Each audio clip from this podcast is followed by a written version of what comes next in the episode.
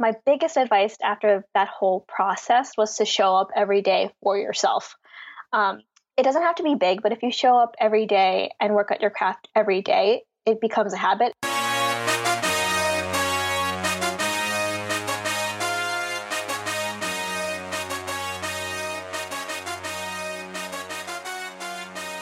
Welcome to the Passion Behind the Art Show.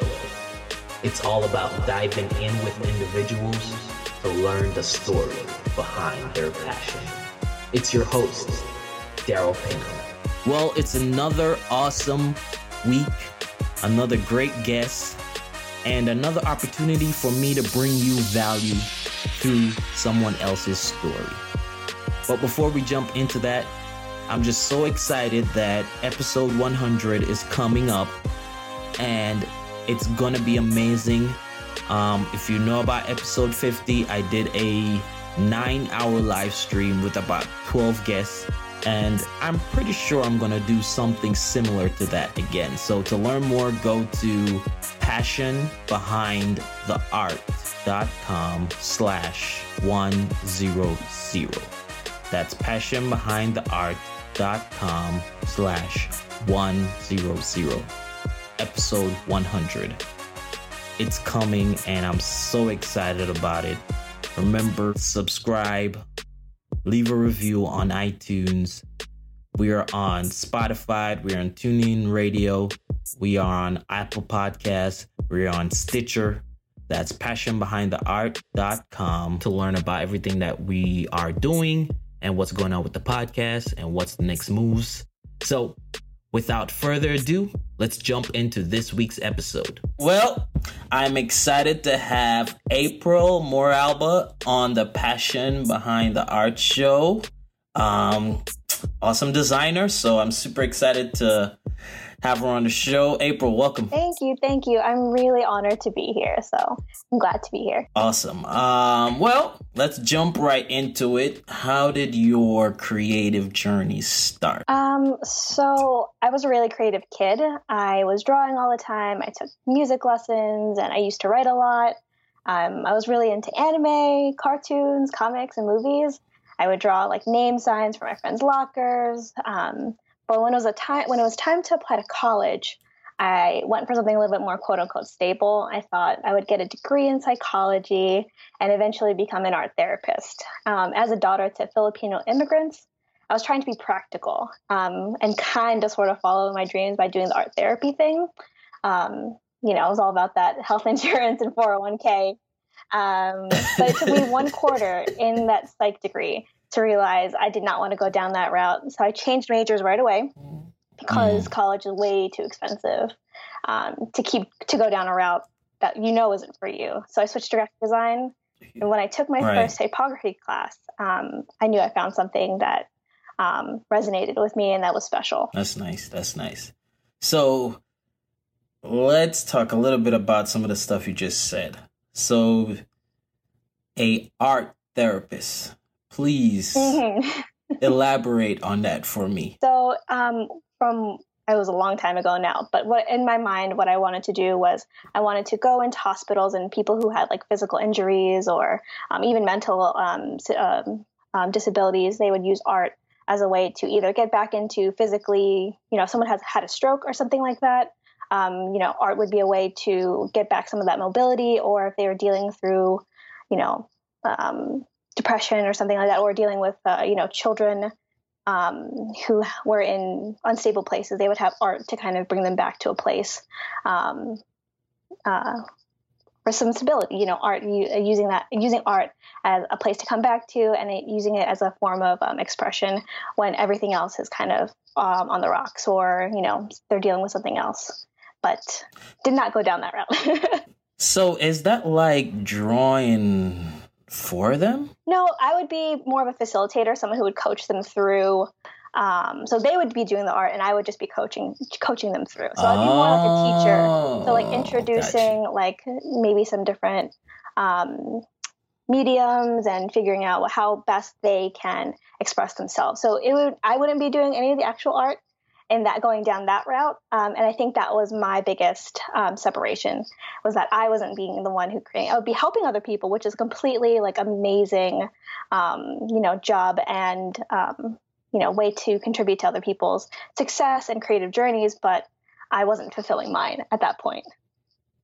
So have I think I've just had a light bulb moment. I think that lettering has become our art therapy. A thousand percent. It helps me. It helps. I know a lot of other artists who, you know, who use art or who use specifically lettering to work through what they're feeling. You know, they have these words that they want to get out, and maybe they're not, you know, um, they're not writers or anything like that, but they can use like a different way of, you know, using letters to express themselves.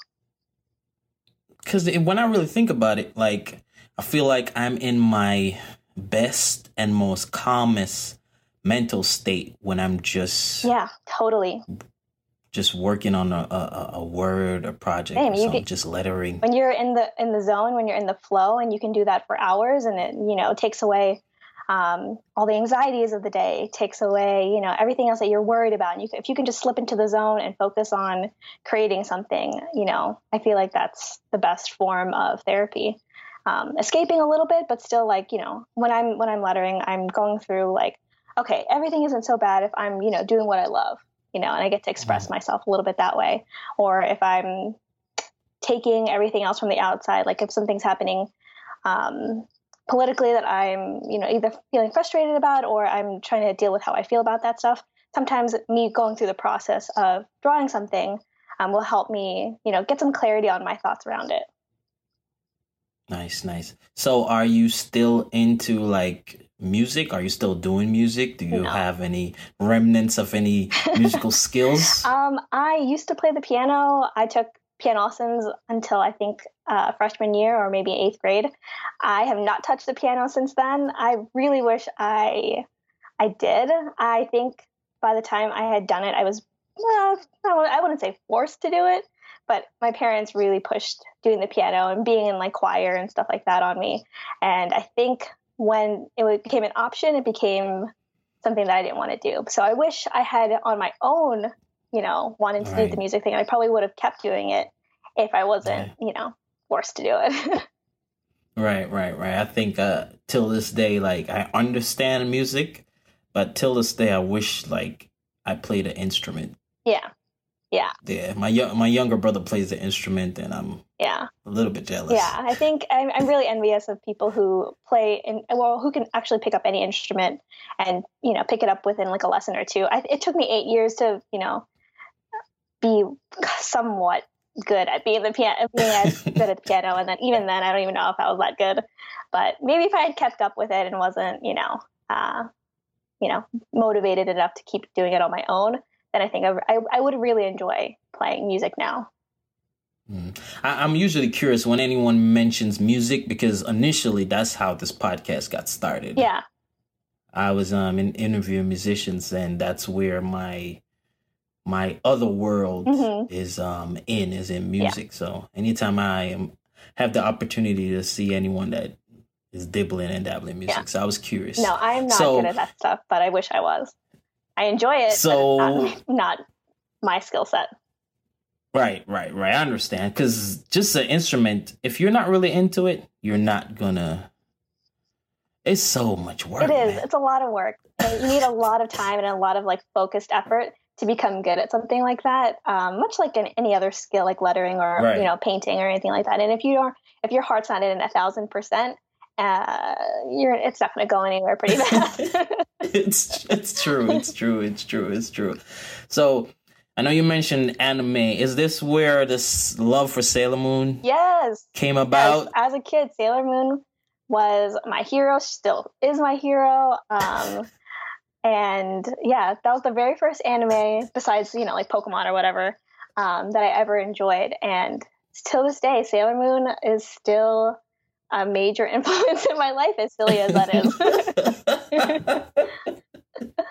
when I saw that, I was like, I was like, Sailor Moon. That is going back. Mm-hmm. I don't think I've ever seen or heard anything about Sailor Moon in a long time. Yeah, it's it's quite a throwback. There are still pretty strong um, fan bases out there that are still going pretty strong. But uh, which is true. there are some other animes that I've, you know, I, I, I still watch some animes here and there, not as much as I used to. But Sailor Moon will always be like my first love, I think.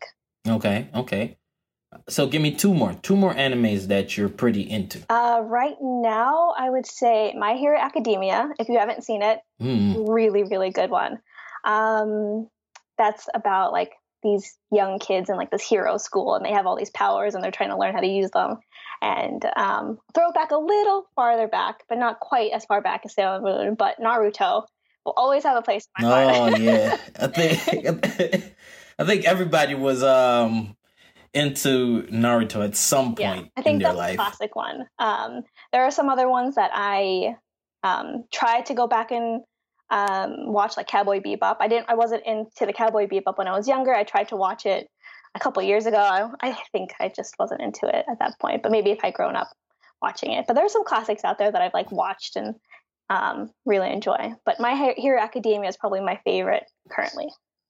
Currently, okay, okay. Because I was like, man, if she's if she's putting Sailor Moon in her bio, like she must really like this show. I do. I love it. it, it I think for me, it was like one of the first like um, shows that I had watched as a young girl that focused a young girl. So to me, that really mm-hmm. resonated as like girl. It was and it was unashamedly like girly, and it was unashamedly like all about girl power. Uh, so for yep. me, I was like, yes, I'm a girl. I relate to this. I don't relate to uh, Dragon Ball Z, not at all. Not my jam as a kid. So, but I think I think it awakened that inner feminist in me at a very young age. yes, yes, Sailor Moon is very much up that alley. So, all right, so let's fast forward a little. Now you're taking graphic design. Um, You've graduated.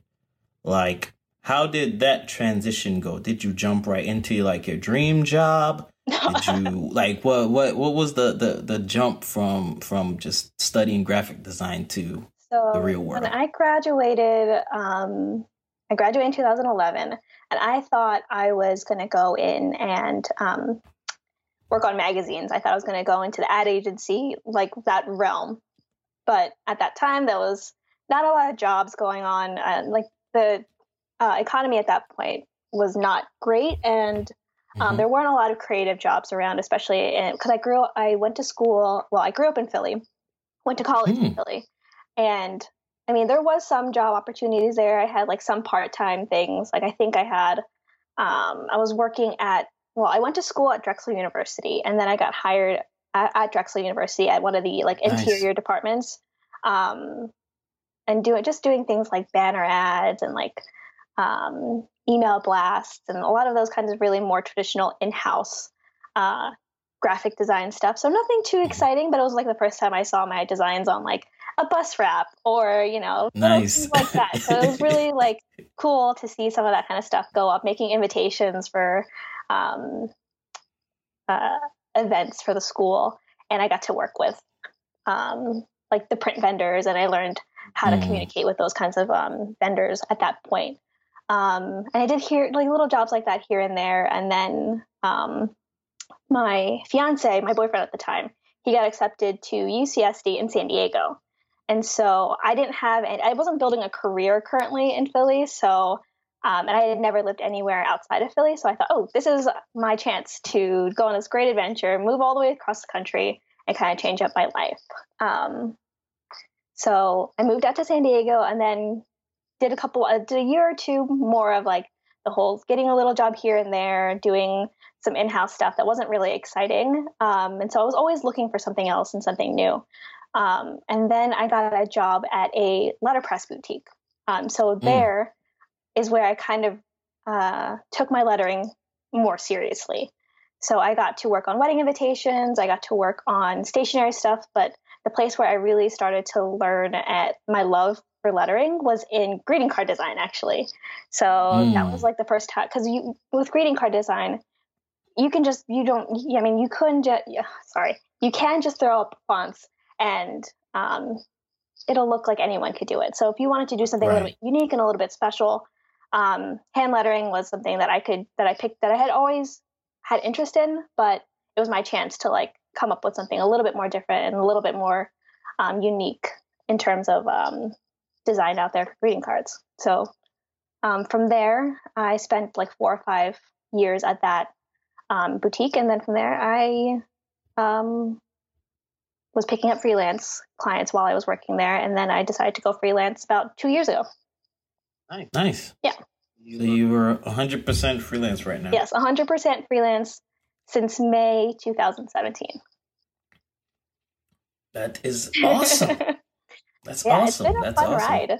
So starting off the lettering there and then kind of just doing more and more and more of that kind of stuff.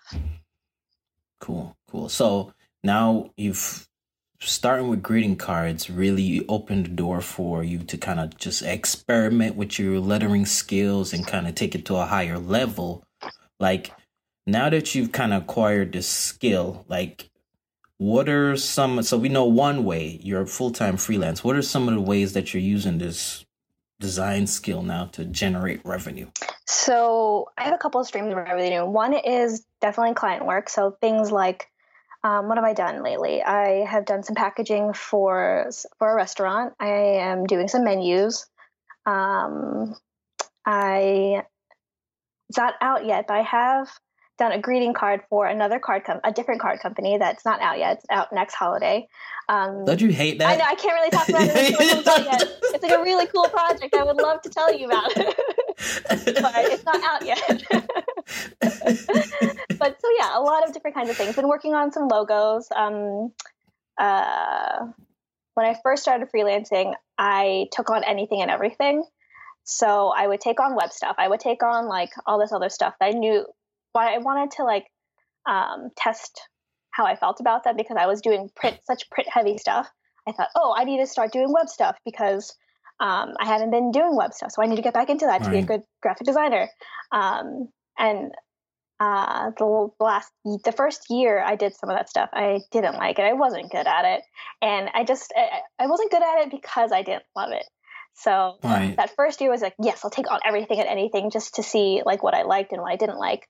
Um, but yeah, now that I know that it's mostly the print related stuff, mostly packaging, mostly, you know, things that will be printed is probably where I'm going to be focusing my work. But who knows, that could change. That's what I like now.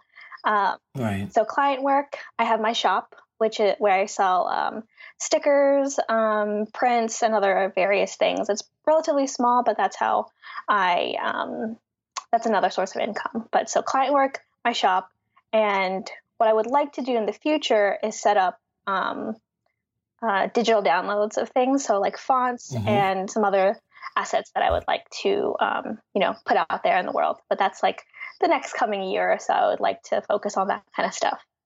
So that's cool. That's cool. Those three streams of revenue would be what I'm focusing on this year.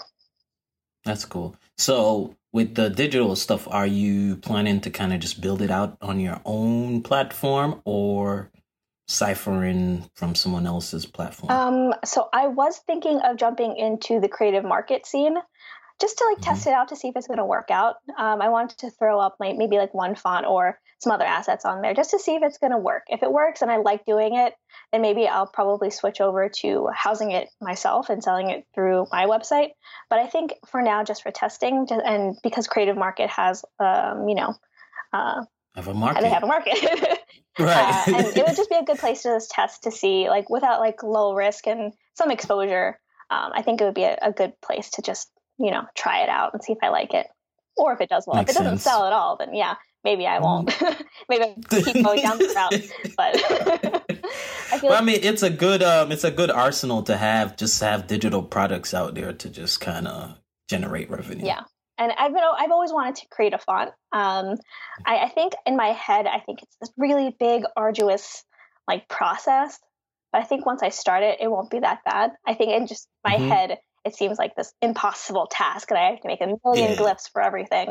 But I think if I just start it and get it done, it won't. It won't. Maybe I don't know. I could be completely wrong, but it, probably not as hard as I think of it in my head.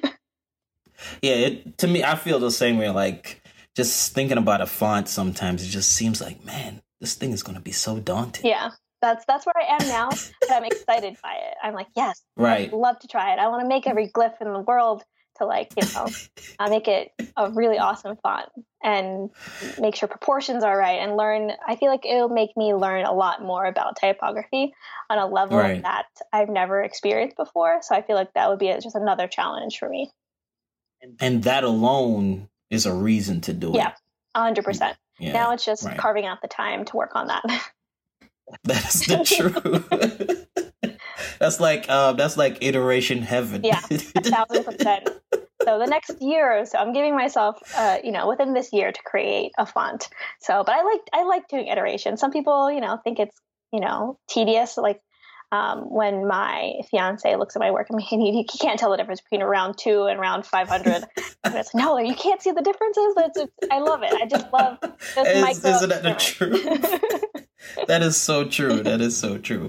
So, what would you say was the the hardest thing or the hardest struggle that you had to overcome? Um, I think the hardest struggle for me is um, getting out of my own way.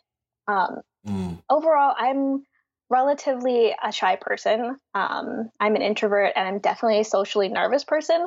So when I, uh, you know, meet new people or go to a different event that I um, I've never been to before, um, I stumble over my words. I, you know, stutter and um, I struggle to explain things eloquently when I'm, you know, really nervous. Um, but I feel like to be a good freelancer, um, showing up, being seen, um, and connecting pe- connecting with people face to face, as well as online, is really important. I used to let my fears and anxieties um, stop me from going to events, scheduling coffee dates, or even on my Instagram. Sometimes I'll hide behind my work. I don't like show my face a lot. I don't. Um, I don't go live or anything like that. And I think that um, it kind of stops me from getting really personal with people who follow me. So um, I think that that's important. And I really like following people who um, show up in our scene.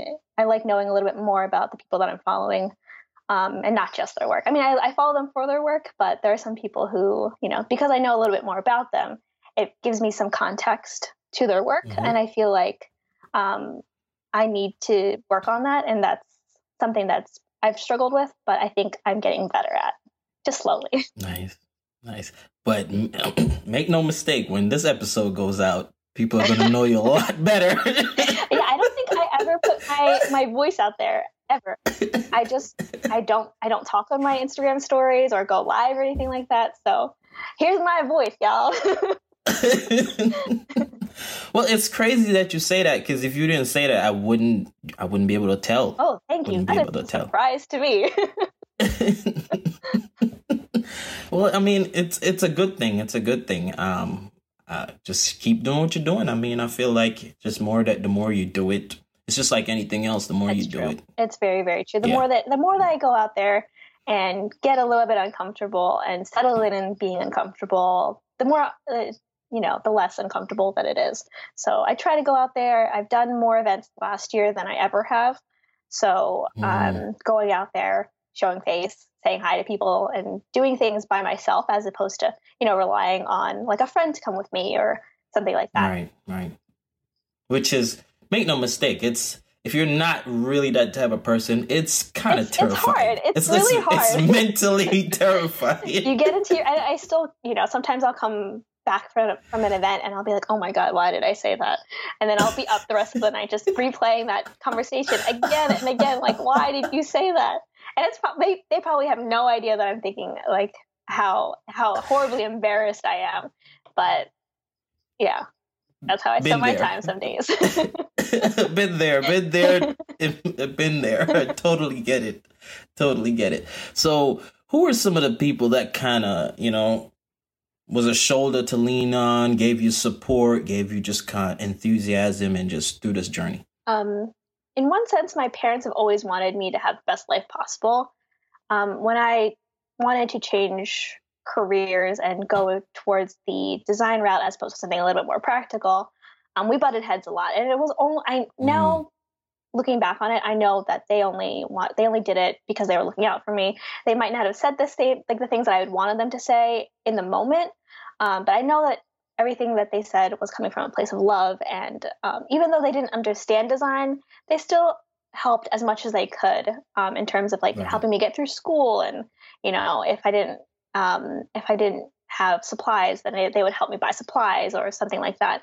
So I think my parents, even though we had a rocky start to the be- in the beginning of my design career, um, I wouldn't, I couldn't have done it without them. And they understand mm. now that this is what I love and I can succeed at it. So they're okay with me doing this.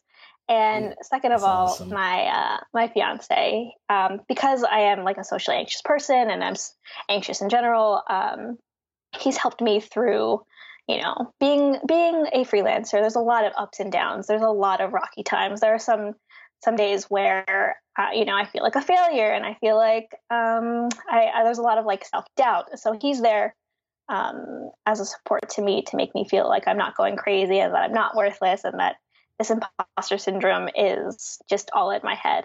So my parents and my fiance are probably the two biggest supports I have. Um, I have a lot of great creative friends too, just to put that in there in San Diego. Um, and I think it's important to have those kinds of people. Um, I mean, it's great to have like your immediate family, but I think people who are doing what you're also doing, they're invaluable in terms of like, you know, um, getting exactly what you're doing. Right, right. I think, excuse me, I think the minute I built that circle, the people that understood design, the people that were in that creative arena, yeah, it changed my career like greatly. Yeah being surrounded by people who are working as hard as you do and understand your struggles and know what it's like to live that creative entrepreneur life is is amazing. Because then you have you know you, you, can ask them questions that you might be too scared to ask someone else or you know be a little bit more vulnerable. Like i don't know what to do. It's almost tax season. And the first time i went through tax season i reached out to some of these people like i have to do what? I, I, who, who are your contacts? Who's going to help me out? Um, and you might not necessarily you know want to say that to someone who's been in it for right. you know a good couple of years. But if you have a friend who's kind of in it with you or just a couple years ahead of you then they can relate and it's not so scary asking them. It's true. It's true. It's true. I, i'm there with you on that. I'm there with you. So what's that thing that you can't live without that's not your phone? That's not my phone. Um an iPad. Does that count? Can I say that? Is that, is that cheating? you can't say that. You may be the last person that I'm going to have say that. I, I, had a feeling I was like, oh, it's a little bit too typical. Um, but okay, the iPad is is my biggest tool. It's the tool that I use the most. Um, and in like with Procreate and iPad, the Apple Pencil is just pretty invaluable. Um, my French press that's also very important to me. Mm. Um, uh, what else? Um, I had one more thing and now I forget it. Uh, I think that's it. I'll, I'll go with my iPad and my French press, coffee, and nice. the ability to draw and stuff.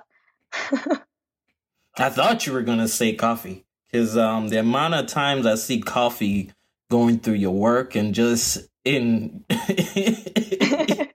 everything coffee you put is, out there, I'm like, coffee is very very important to me. I like the way it tastes. I, I i need it whenever i get up. Um and even just to like you know i like to go to coffee shops um and meet up with people there. If i have a if i have a meeting um connecting over coffee is one of my favorite things to do. Um and yeah I, I just love the coffee culture. I like the process of making coffee. I used to use um I used to make drip coffee, but that would just take too long um, I wasn't. I'm not going to spend 30 minutes making coffee every day. Wow, talk so about talk about patience. Yeah. I didn't have patience for that first thing in the morning. Um, but yeah, my French press, I would say. Nice, nice, nice. And coffee nice. grinder. So, uh, coffee grinder. Yep. uh, all right, I'll take those two. I'll take those two. Because I, I, think I've been on a roll with um, I, iPads. I, I, noticed that, so I was like, I don't want to say it again. So I'll, I'll, I'll sneak in something else. yeah, that's that. I'll take those two. So book recommendations. What are some of your um, top books? So I have two, if that if I can do that. So one, yeah, one for, sure. for fun and one for lettering. So Martina Flor's Golden Secrets of Lettering is probably by far my favorite uh, lettering book. Um, there are a lot of other lettering books that I have, but I think her book um, is solid in terms of like it gives very practical tips. Um, mm. There are some books that I had that are like this is this is one style, this is one style, and the rest of the book is just like blank pages for you to play on, which is great. But I think her book is just uh, a really great resource in terms of like if you're beginning a letter or if you are more advanced and it just gives you more and more tips and it, it doesn't just focus on um, lettering by itself it also talks about like her career and how she gets clients and how to present her work in the best way possible so um, i think overall as a lettering artist it has given me a lot of like um, just practical tips so we'll go That's with cool. Um, cool. golden, Se- golden secrets of lettering by my Martina Flor and then my second book recommendation is also kind of cheating because it's um, a trilogy. That's not really a trilogy right now because the third book is coming, but it's the Kingkiller Chronicles by Patrick Rothfuss. Um, okay. The first book is called Name of the Wind. So it's one of those books that it's about a hero's journey. So it has all about has you know magic in it, has tragedy and comedy, and it's all about this kid finding his skills in the world. I think Patrick Rothfuss himself described the first book as a really long book about a boy trying to get into a library. So I don't know if that's enticing to you.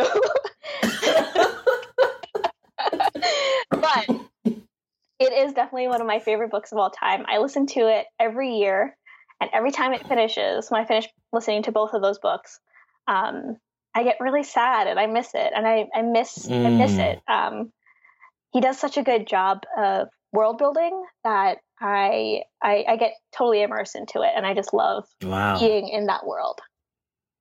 So, so these are you. You're listening. This is the audiobook you're listening to. So when okay. I when I'm working, I like to listen to either podcasts or audiobooks. Um, I don't like watching TV while I'm working. I think when right. I'm watching TV, I, I'm visually distracted. A lot of people like putting on the TV for the um, background, but I find it too distracting since I need my eyes and my hands to be doing one thing, I, I, if I'm if I keep looking at the TV, then I keep getting disrupted. But if I'm listening to something, then I get, you know, all that content delivered just straight into my ears. right, right. Okay. I like uh, I'm intrigued about the second book recommendation. I would definitely recommend it if you are into fantasy. It's not it's yeah. not super high fantasy, so it's not Tolkien level, um, but it's also not like you know Harry Potter, where it's very base level fantasy. I love Harry Potter, but it's a little step above that. So it's it's a fun. Okay. okay. Cool. Cool. Cool. Cool. So, what is the first hour of April's day like? Um, I have been a night owl my entire life. Uh, my brain at midnight to two o'clock in the morning. That's like when I get the most like excited. I I start thinking. My brain goes a million miles an hour. Um, at twelve to midnight. Um, but I have been trying really hard, really, really, really, really, really hard to get up at like six or seven o'clock in the morning. Um, I usually get up at like eight or nine, but I'm trying to change that because the days that I do wake up at six or seven o'clock in the morning, I blow through my to do list like really, really quickly and really efficiently. So by noon, one o'clock in the afternoon, I'm done. So I don't know why I can't do that. I mean, I know what the problem is. The problem is I can't get to bed until I can't get to bed. I don't understand who can be relaxed at 10 o'clock at night. I don't know. My brain just doesn't shut off. Um, I don't know. I've tried a million different alarms. I've tried putting my alarm across the room. I've tried this one alarm where you have to like get up, take a picture of something, and then that turns off the alarm. And I set it for the, for bathroom. I'm like, okay, I'll get up and I'll take a picture of my sink. And I will still get up, turn off the alarm, take a picture of the sink, and then go back to bed. So I'm trying. I'm trying. I'm trying really hard. But on a good day, when I do wake up, the first thing I do is I get I get dressed to work out. I make coffee and breakfast. I take the dog out for a walk, and then I journal. Um, mm. And then I plan my day. So first hour, nice. those things. Uh, nice, those are the things nice, that I get done the first hour I wake up. Whether that's let me tell you at six o'clock in the morning or nine o'clock. so let me tell you that what happens is the more often you get up early, the more you'll start getting sleepy earlier. I know. But it doesn't happen right away. I know. I, I it has to, it's like after a process, like eventually, like at 10, 9 30, you'll start feeling sleepy. The reason why I'm telling you this, because I was you. I was that night owl person. I was that person that like once it hits like eleven, everyone's gone to bed. The stillness of the night. Yes. I'm starting to just crank yes. it out all the way up into the early morning. That's exactly how my but, brain works right now. so when I flipped it around, took me a little while. It took some mornings where I was like, I can't believe I'm doing this. But now that I've flipped it around, my mental state is just so different. I so different. I want what you have now. it well, this is this is this is um almost two years. Okay. This is almost two years. So it it's not like I just started it a few months yeah. ago. It's almost two years. So it eventually I say as I said, like 21 days, within 21 days, you should be able to break any habit. Mm-hmm. So if you could keep it consistent for 21 days, eh, you'll start seeing the, the body shifting. I think one thing that I need to kind of get over is I need to stop shifting.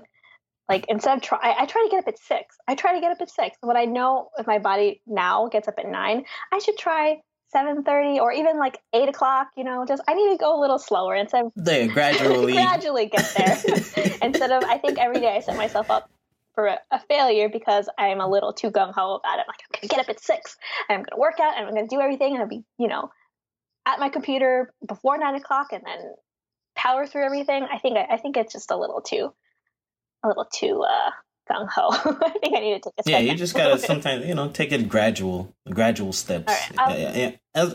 And I mean, like, I'm not like you don't have to do it but like I can tell anyone that was the night owl person, my mind and how it feels in the morning is completely different. Yeah.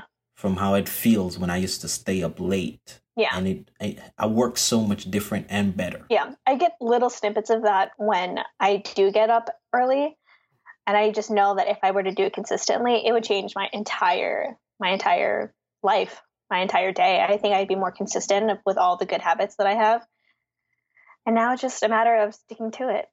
I'm gonna, yeah, I'm gonna do true. it. I'm gonna, it's gonna happen. It's gonna happen. 21 days, you said? I can make 21 days. 21 days. I'll get, I'll get back in 21 days. I'm marking it. So jet from January 31st. Yeah. I'm gonna hit days. you up within 21 hey, days. Hey, it's out there now. I can't not do it. I, so, I'm held accountable now. I've said it. That is the truth. so what's next? What's next for April? Um, hopefully more of the same stuff. I love what I'm doing right now. Hopefully I get more lettering projects um, in the future. Um, I think dream projects that I would love to do is eventually I would do I would love to do a book cover. Um, specifically for like young adult or children's books. That's like the absolute dream. So hopefully that happens at some point and hopefully sometime soon. That would be great. And then, like I told you in um, earlier, some for some personal projects, I would love to create that font this year.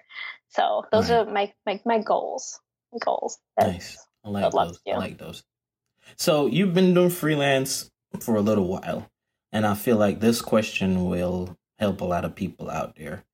Like, how are you maintaining? Well, not maintaining, but bringing in client flow client flow? So client like how are you how are you getting clients? So I'm really lucky in that most of my clients are re- referral based.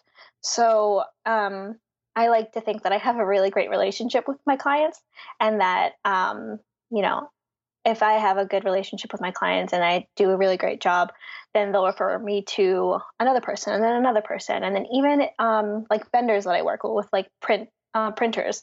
Um, sometimes they'll even refer me to someone who um, nice who need someone if they reach out to them um, just because they like working with me and I like working with them. So it becomes um, um, a process that kind of feeds back into itself. And Instagram mm-hmm. and social media helps a little bit.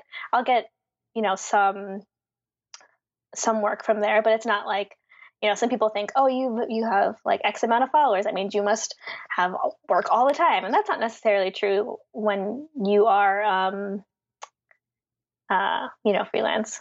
It's it's like you know, I wish that was the case, and most of my clients were coming from Instagram, but I do get clients from there, but it's it's mostly um, referrals for me. Right, right, right. So, what advice would you have for creatives out there? Um, so, I think my biggest advice would be um, in 2017, I did the 365 day project where I would draw something every day and post it online every single day. Um, and it was definitely hard sometimes, and sometimes I would only spend five to ten minutes, but um, drawing something, and then I would just put it up there, even if it, even if I, you know, thought it sucked or wasn't like right. to my level. But I'm still like, I was still posting something every single day. Um, it got it got me over that perfectionist mentality uh, really quick. Um, but I think my biggest advice after that whole process was to show up every day for yourself. Um, right. It doesn't have to be big, but if you show up every day and work at your craft every day, it becomes a habit. And then so, you know, working when you don't feel like it, it's not really a thing because you're just working because you have to work. Um, mm-hmm. You don't have to post every single day if you don't want to, but as long as you're showing up every single day, you'll gain confidence in yourself and you'll keep your tools sharp um, whether that be, you know, if you're a designer, you're a letterer, you're a musician, you know, as long as you show up for yourself and make sure you're um, incrementally um, improving yourself, then I think that's the, the biggest thing that you could do. I, I love that. show up every day. Yep. Show up every day. show every up day. every day. Even if it's yeah. just for a little bit. Right. I'm there with you on that. So where can people go to learn about April, all that she's so doing? So I'm at crashboomdesigns.com. Um, on Instagram, Crash, crashboomdesigns. Um, and Twitter. If you are on Twitter, I'm not that active on Twitter, but on Twitter, I'm April Moralba. Okay. Nice, nice, nice. Well, April, this has been awesome. It has been a true pleasure talking to you. Yeah, it's been so much fun. I'm so glad we got to do this. That's awesome. I'm glad to hear that. I'm glad to hear that. Well, I'm going to let you go, but I'm definitely keep in touch. Take care. Thank you so much for the opportunity to talk to you. Bye bye. Thank you for listening to this week's episode. I hope it's been super valuable to you and you're now ready to take your audience building, your community growing to the next level to help you and help me build our empire, for lack of a better word, or just to build our thing. Um, remember to stop by iTunes, Passion Behind the Art, and leave a review and subscribe. It's very important to me. It helps the podcast grow and it makes me feel good to kind of hear from you guys to know what you like about this podcast, what it's done for you. So jump on iTunes and subscribe and leave a review. Passion behind the art. Be blessed.